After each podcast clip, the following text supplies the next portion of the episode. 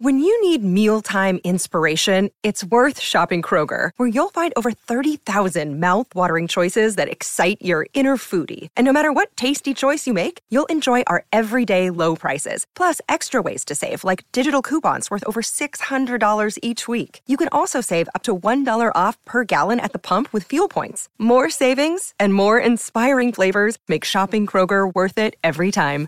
Kroger, fresh for everyone. Fuel restrictions apply. Facciamo subito la domanda, professore. Per quale motivo bruciavano questi libri? Era un gesto simbolico, che cosa volevano ottenere con quel gesto? Ma in realtà bruciando i libri si possono ottenere molti risultati diversi, proprio perché i libri contengono molte cose diverse. Ecco, noi diciamo i libri, siamo qua nel al salone del libro e il rischio magari di pensare che il libro sia una cosa bene o male, come dire, che sta dentro dei confini. Non è vero, i libri non hanno nessun confine l'intera realtà dell'universo e della vita umana può stare dentro i libri, dove quindi ci può essere di tutto. Il che vuole anche dire che bruciarli lo si può fare per motivi diversi.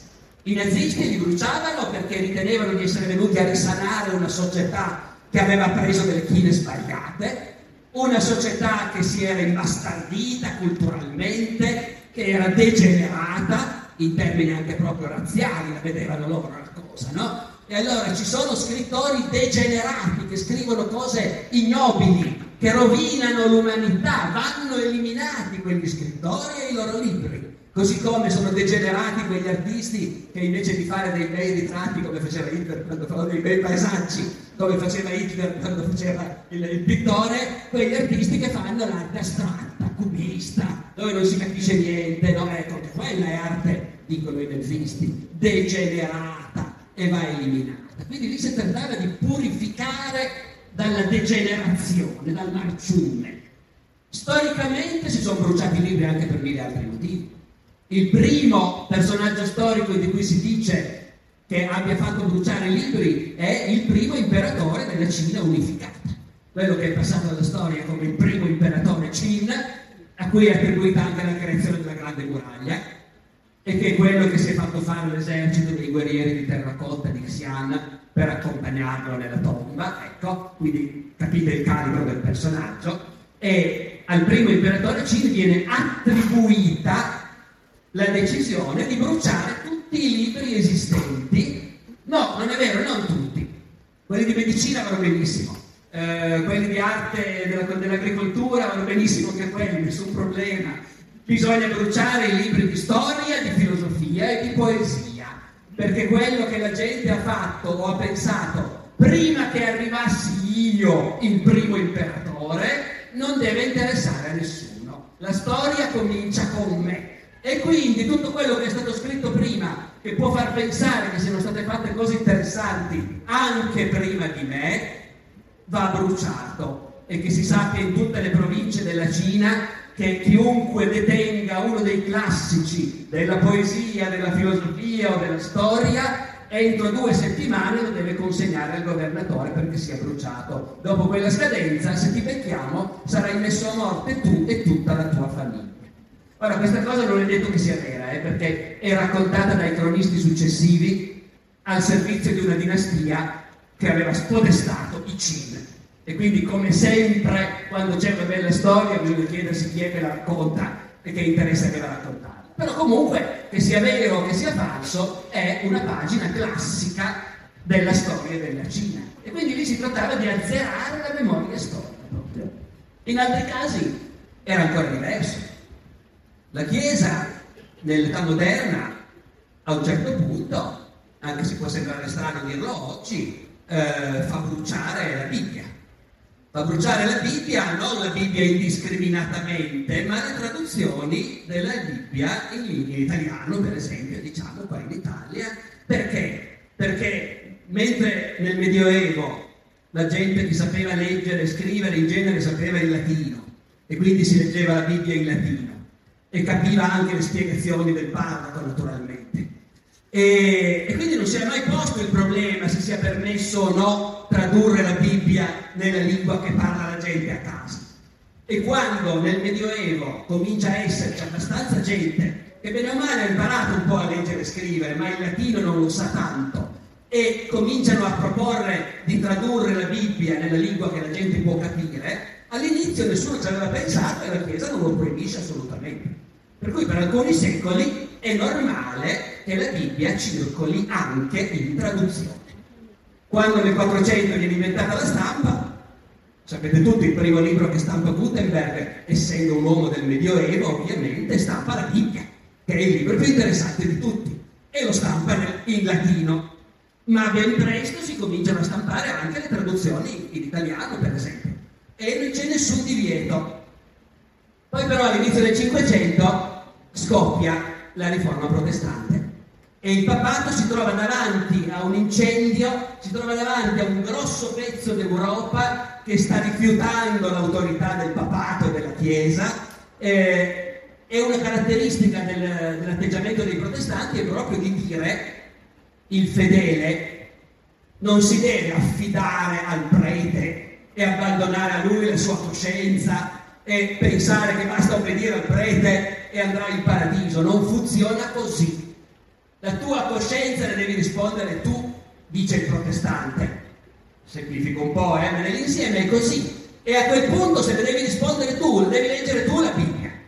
Nel mondo protestante la lettura della Bibbia diventa, come è tuttora, una cosa molto più diffusa di quanto non sia nei nostri paesi cattolici dove in genere la Bibbia non la mette nessuno.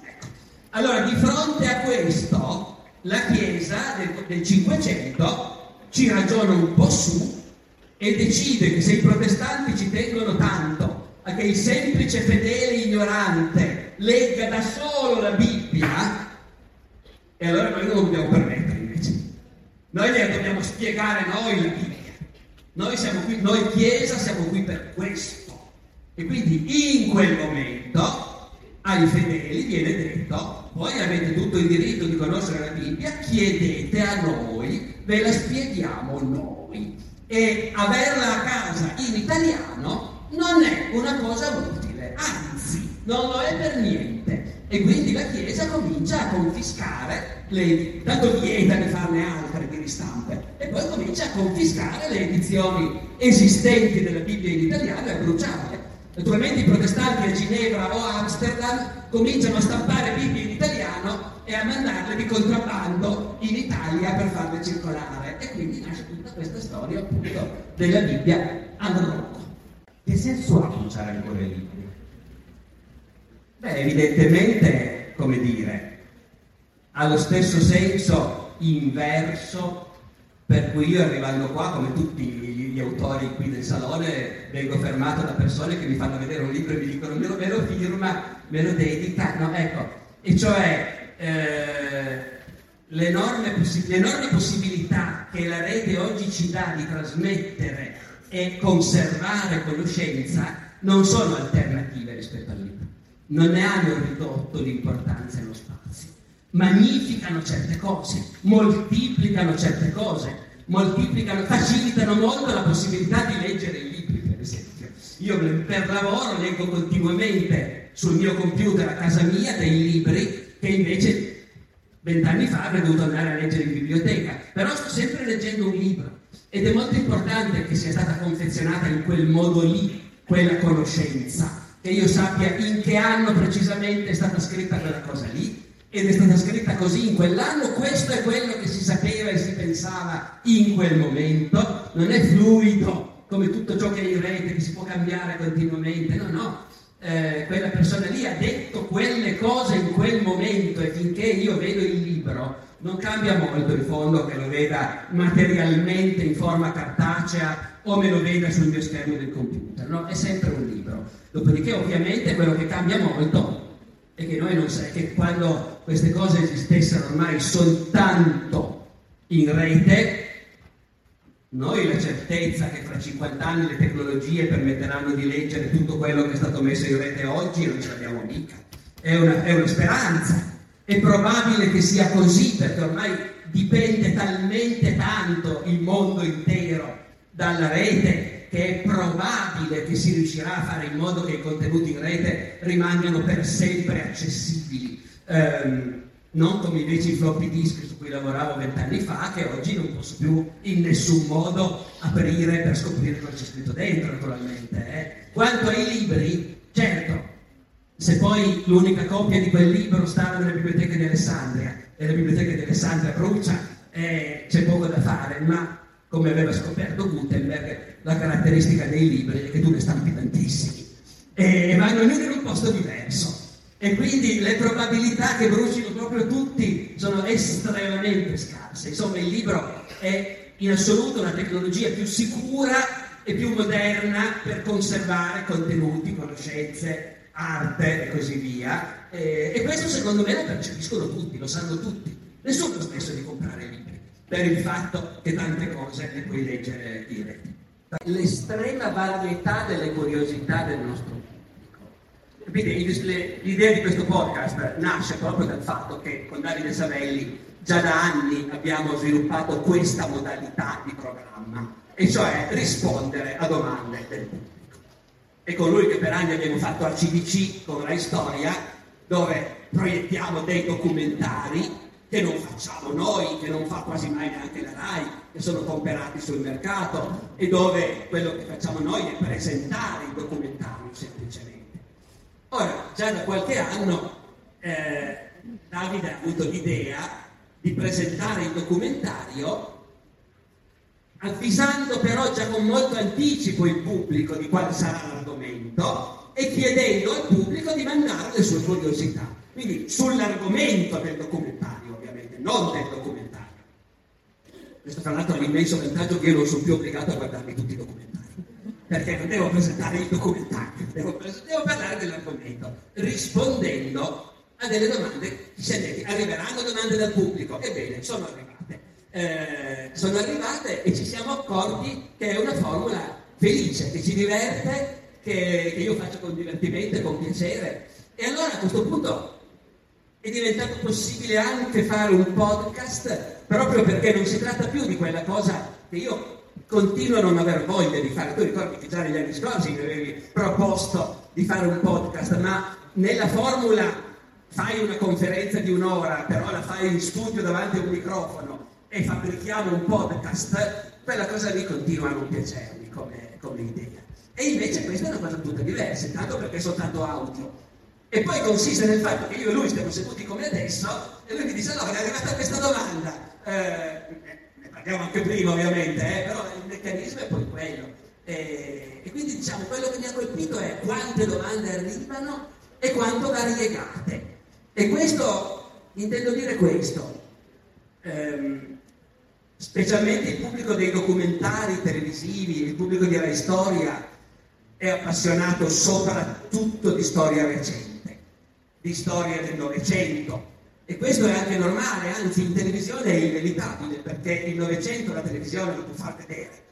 Eh, e quindi c'è una marea di immagini, di documentari, di filmati che puoi far vedere, mentre invece il passato più remoto non lo puoi far vedere, a meno di non fabbricare appunto con i lettori, si fa anche questo, è come tutta un'altra cosa. Quindi in realtà il pubblico dei documentari e di Storia è appassionato di seconda guerra mondiale, di fascismo, di prima guerra mondiale al limite, ecco. E invece il pubblico che sta rivolgendosi a noi si interessa assolutamente di tutto. C'è questa tendenza che ho riscontrato anche in te a farmi fare delle classifiche. Eh? Per esempio ricordo una domanda di qualcuno che mi ha scritto dicendo professore, secondo lei qual è stato il miglior generale romano di tutti i tempi e qual è il peggiore? Quello non abbiamo ancora risposto, ma magari lo facciamo, eh, si, riserva di, di rispondere. No, classi- a qualche classifica non puoi sfuggire.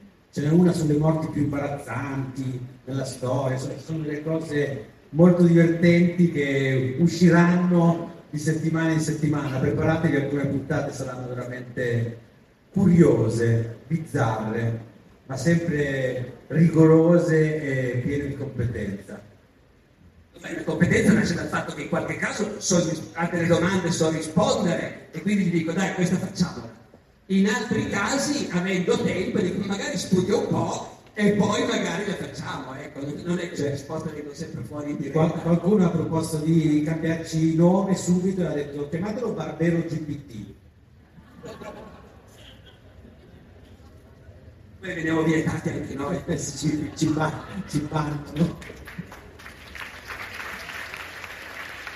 Allora, ci sono le, le, al, alcune battaglie della storia che, che, che, colpiscono di più, penso anche quelle che hai raccontato tu, Lepanto, eh, Waterloo. E allora ti, ti chiedo, da questo punto di vista, anche riguardando al bambino che leggeva le battaglie e si appassionava, qual è la battaglia della storia che, che secondo te è, è stata più, più, notevole, che ha fatto di più la differenza, quella più complicata, terribile?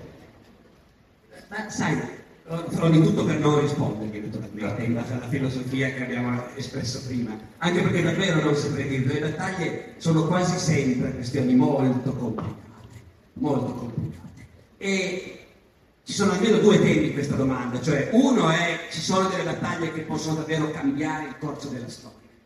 Ed è una cosa a cui è molto difficile rispondere, perché finché tu sei dentro a una vicenda storica, a uno scontro, a una guerra, e nessuno è davvero sicuro di come andrà a finire, finché tu sei nel presente. Poi molto spesso, quando una guerra è finita, tutti dicono, vabbè ma è ovvio che andava a finire.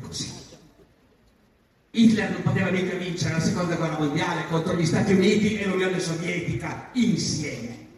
I sunnisti non potevano mica vincere la guerra, la guerra civile americana contro un nord che aveva il triplo degli abitanti, il decuplo delle industrie e così via. Tutte queste cose però, quando tu ci sei dentro, anche se hai una forte consapevolezza interiore che andrà a finire così, pare che Churchill ce l'avesse. Churchill comunque a tutti diceva è sicuro che vinceremo noi e diceva anche io lo so perché studio la storia. In realtà si illudeva, cioè voleva illudere i suoi interlocutori, ecco, perché questa grande sicurezza. Però detto questo, quando poi alla fine le cose sono andate come dovevano andare, allora diventa difficile tornare indietro e dire, eh certo che se i tedeschi avessero vinto la battaglia di Stalingrado, in realtà no, se i tedeschi avessero vinto la battaglia di Stalingrado, comunque l'enorme peso degli Stati Uniti da una parte e dell'Unione Sovietica dall'altra li avrebbe schiacciati. Sarebbe durato di più un anno, un anno di più la guerra, magari sì, sarebbero accidenti, però Invece però quando tu sei lì e per quanto in cuor tuo tu possa essere sicuro della vittoria, Stalin cominciò a ripeterlo dai primi giorni dell'invasione nazista dell'Unione Sovietica, cioè anche in quei primi giorni in cui Stalin, abbastanza sconvolto perché aveva sbagliato tutti i calcoli, sparisce. Vede che per una decina di giorni dopo l'invasione nazista Stalin non appare più in pubblico, non parla più in pubblico, poi tornerà facendo quel celeberrimo discorso alla radio che tutti i sovietici si ricordano, in cui si rivolge alla gente chiamandoli fratelli e sorelle e, e raccontando quello che sta succedendo. Però già nei primi giorni, anche in assenza di Stalin, Molotov, per esempio, e gli altri ministri avevano cominciato a trasmettere lo slogan che poi per tutta la guerra verrà trasmesso, e cioè la nostra causa è giusta il nemico sarà sconfitto, la vittoria sarà nostra. E tu puoi anche esserne sicuro. Però finché le cose vanno male è una speranza. Poi le cose cominciano ad andare un po' meglio, ma sei sempre lì. E poi finalmente succede qualcosa e tu dici no, no, no, no, è proprio fatta. Stalingrado è stato questo come Gettysburg è stato questo nella guerra civile americana, quando i nordisti, dopo aver preso una quantità di legnate imprevedibili dall'esercito sudista, finalmente hanno vinto le grandi battaglie. No? Quindi in quel senso quelle grandi battaglie lì non è che tu possa dire hanno cambiato il corso della storia, ma hanno fatto vedere in quel momento che direzione aveva preso la storia. L'hanno reso evidente a tutti. Quindi quelle sono le grandi battaglie di cui parliamo. Oppure noi parliamo delle grandi battaglie che hanno impressionato l'opinione pubblica al loro tempo, in tempo reale, subito, all'indomani, dando l'impressione che fosse accaduto qualcosa di colossale, E da allora in poi è finita, di quelle battaglie continuerai a parlare per sempre, anche se magari poi col passare del tempo da storico sei costretto a dire ma sai che non è mica cambiato proprio niente. La battaglia di Lepanto è un classico esempio, la battaglia di Lepanto ancora oggi, come dire, è conosciuta e ricordata e in qualche ambiente estremista anche celebrata come grande vittoria della cristianità contro il nemico ottomano, contro il nemico islamico. No? Ecco. Ed è stata indubbiamente una grandissima battaglia in cui è morta un sacco di gente e in cui la flotta del sultano è stata annientata. E ha avuto una risonanza immediata in tutto il mondo cristiano, per esempio perché c'era la stampa.